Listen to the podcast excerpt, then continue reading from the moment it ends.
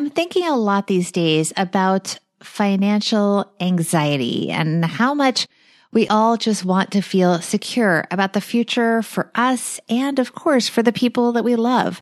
There's a saying, you are never happier than your most unhappy child. And I would expand that to your most unhappy person you care about. I want everyone who hears this to be able to give the next generation the gift of financial security and the freedom that comes with it. That's why I wrote Launching Financial Grownups Live Your Richest Life by helping your almost adult kids become money smart.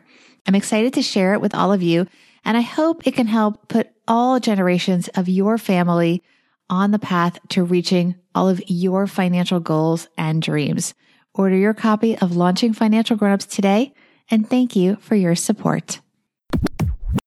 It was this moment where as a financial adult in a different stage, I was very frugal. I wanted to reach these money goals. You know, there's this point where it's like, when do I want to invest in something that will really benefit my happiness? And, you know, it's not a cheap thing to get a babysitter every single week, but it's something that we did, an investment we made. And it has been so incredible. so that was a conscious lifestyle upgrade I made versus allowing like a expenses to creep in. You're listening to Money Tips for Financial Grownups with me, certified financial planner, Bobbi Rebell, author of How to Be a Financial Grownup. And you know what? When it comes to money, being a grownup is hard, but together, we've got this.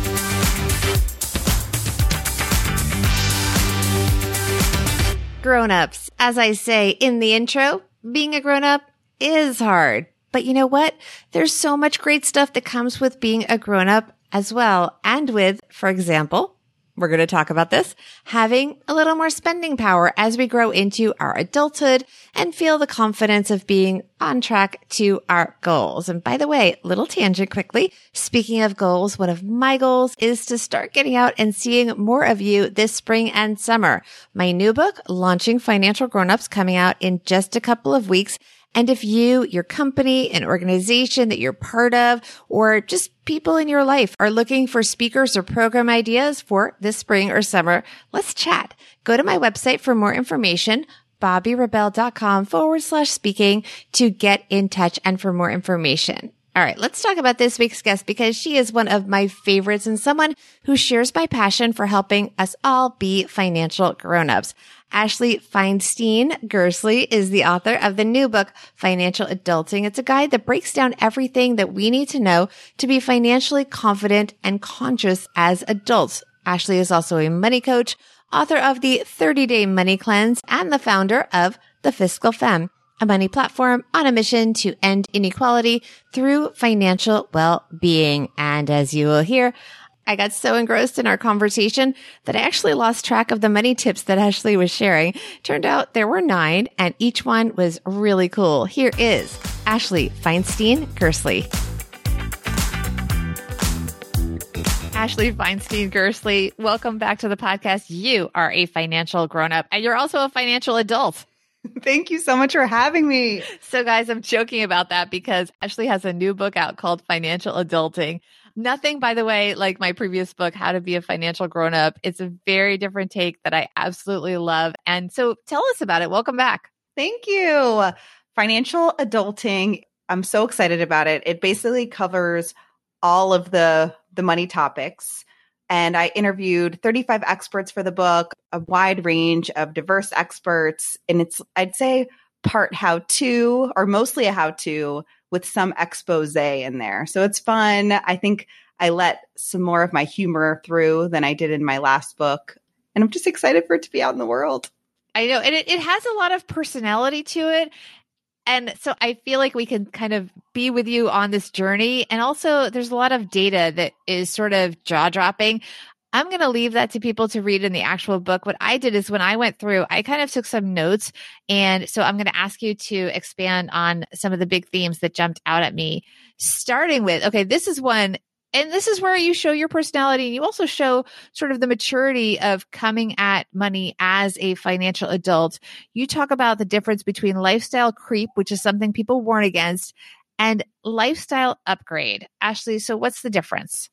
Lifestyle creep, I feel like it's more happening behind the scenes, whereas an upgrade is very intentional. We're consciously choosing to add something or pay for something or do something in our life. I had an example recently. I was with my parents on a vacation in North Carolina and we had the two kids and it was kind of wild. We didn't get to do a lot of things because we were busy with the kids. And my mom challenged me actually. She's like, I challenge you to get a babysitter every single Saturday.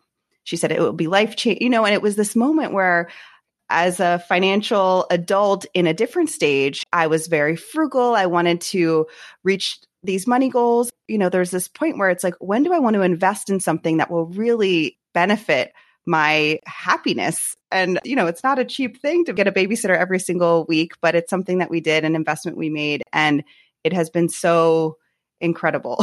so that was a conscious lifestyle upgrade I made versus allowing like a expenses to creep in. So true. All right. You also talk about the difference between a crisis fund, a rainy day fund, and a walkaway fund. Talk about that. Yes. So I would define crisis fund is like the minimum amount of rainy day fund we need in case of a crisis, something happening, losing our job, a large health related expense coming up. We want some cash set aside for that. Rainy day, I would say, is a bigger fund than that. It's kind of like our ideal, what we'd want to have set aside.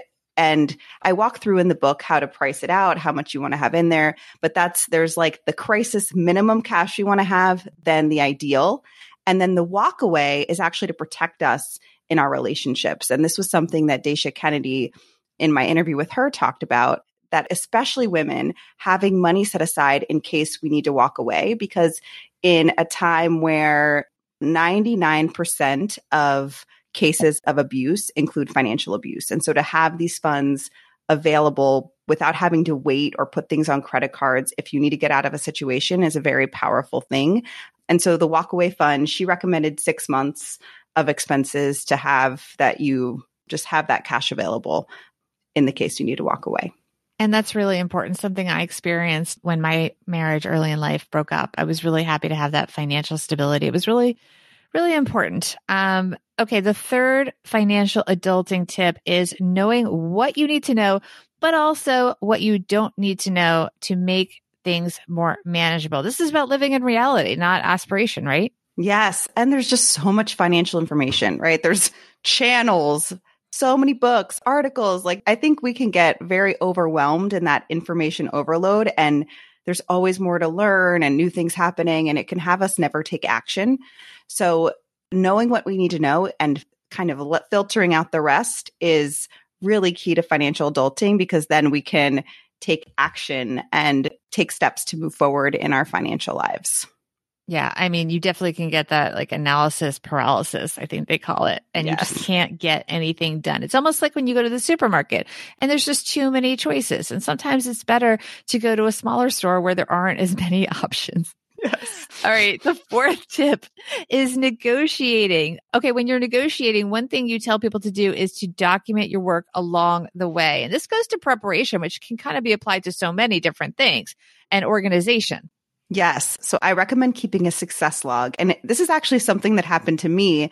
You know, you have a big success at work or something goes well with the project and you assume you'll always remember that how could I forget that went so well? And then you go into your negotiation conversation or your year end review with your boss or manager and you draw a blank like, oh, what did I even do over the last six months? What were the results? So as you have successes, big and small, I highly recommend documenting them. What went well with a certain team? What was the result for the company? And then when it's time to go into that meeting, you have this laundry list of things that you accomplished. It's also really good for those down days where you're not feeling really great. You can read that list and give yourself a little pep talk. We also sometimes assume that our bosses know all the stuff that we did, but the truth is we often barely remember. The bosses forget it. They don't know. They're doing their best, but they're worried about their career. They are not taking notes to make sure that they do the absolute best review of you possible. I mean, some some might, but generally it's better to have that covered yourself. Okay. I think we're up to 5. The fifth financial adulting tip is let's talk about the concept of sinking funds it's called a sinking fund probably because it's a fund that we build up to sink. So the point of it is to spend it. You can use them for all kinds of things. I recommend if there's ever an expense that tends to make your budget feel really tight or out of whack and it messes up cash flow. And that could be travel is a very common sinking fund, a travel or vacation fund or a holiday fund. Or I have one for my dog's um, medical bills in case something big happens that I don't have to stress about money in case she needs something. So sinking funds are, I recommend putting them in an online savings account, having each one have its own bucket and transferring money every paycheck, every week, every month, whatever cadence works for you towards that fund. All right. Financial adulting tip. I think we're up to seven. Um, it doesn't have to be all or nothing. Yes, this can apply to so many things. One reason we often don't plan for different goals or for different expenses is because we don't have all the information and we're not sure what it's going to be.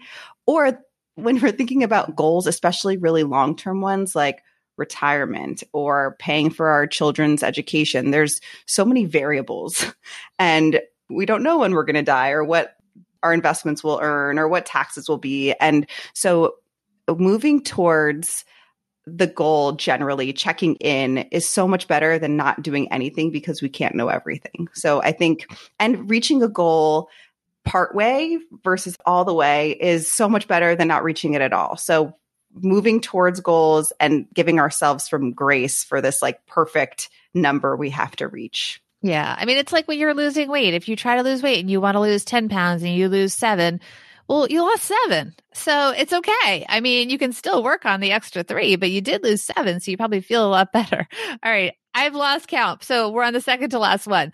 Okay. retirement does not have to be associated with age. And, and you do a nod to the fire movement, but it's not just about the fire movement, which is the financial independence, retire early.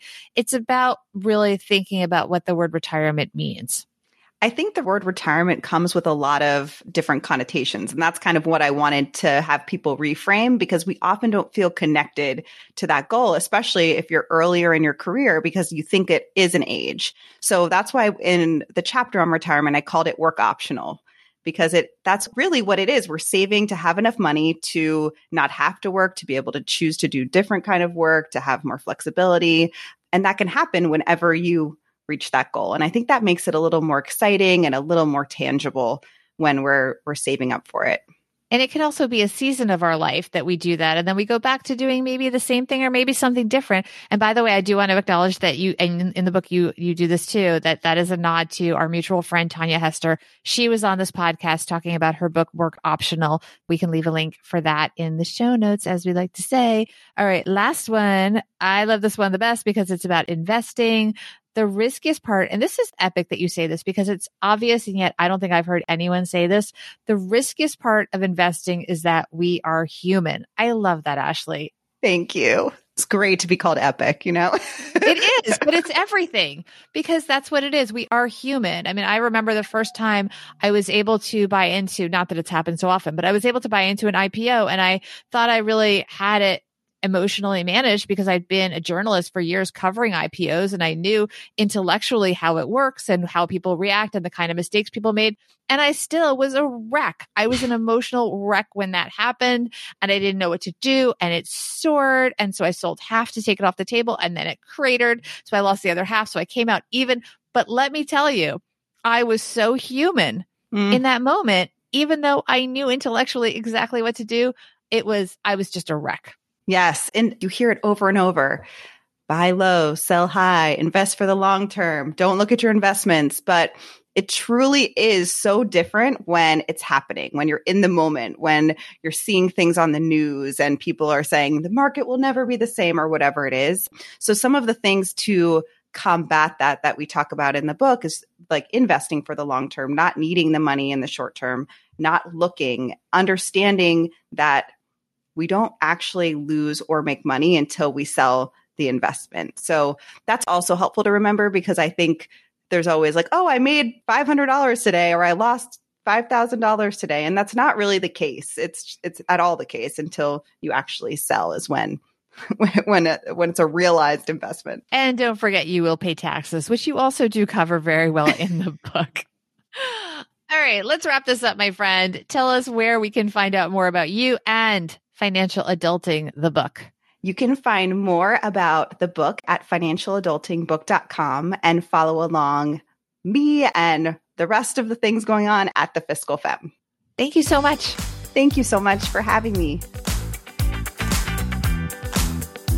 I know they say save the best for last, but my favorite tip was actually the first one about lifestyle upgrade as opposed to lifestyle creep. As we can see from all that is going on in the world, from COVID to war, it is important to remember that while we want to be thoughtful about planning for the future, we must live our lives in the present as well and be so appreciative of all that we have.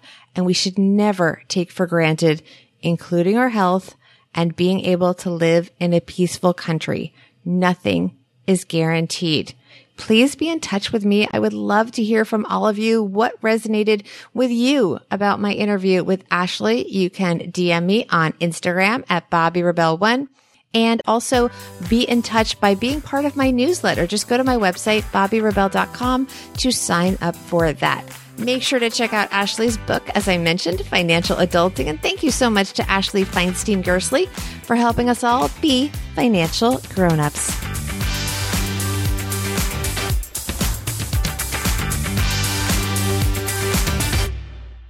Money Tips for Financial Grown-ups is a production of BRK Media LLC.